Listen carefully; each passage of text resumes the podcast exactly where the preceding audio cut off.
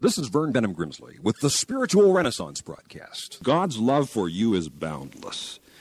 If there are ever days when you feel as if you have little or no value at all, as if your life is essentially worthless and there is little hope for improvement, remember that your ultimate hope in life is God. Because God can accomplish that which human beings cannot. God loves you with a love that gives a new sense of self worth to you once you believe it you will find a new and unexpected ability to do that which you thought was undoable once you begin to do it in vital partnership with God.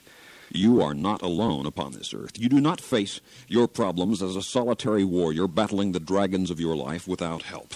For the living God, your Father and your friend, loves you and cares for you and will join in to help fight these battles on your behalf if you will but invite God's presence into your life. This commentary was sponsored by Spiritual Renaissance Broadcast Ministries.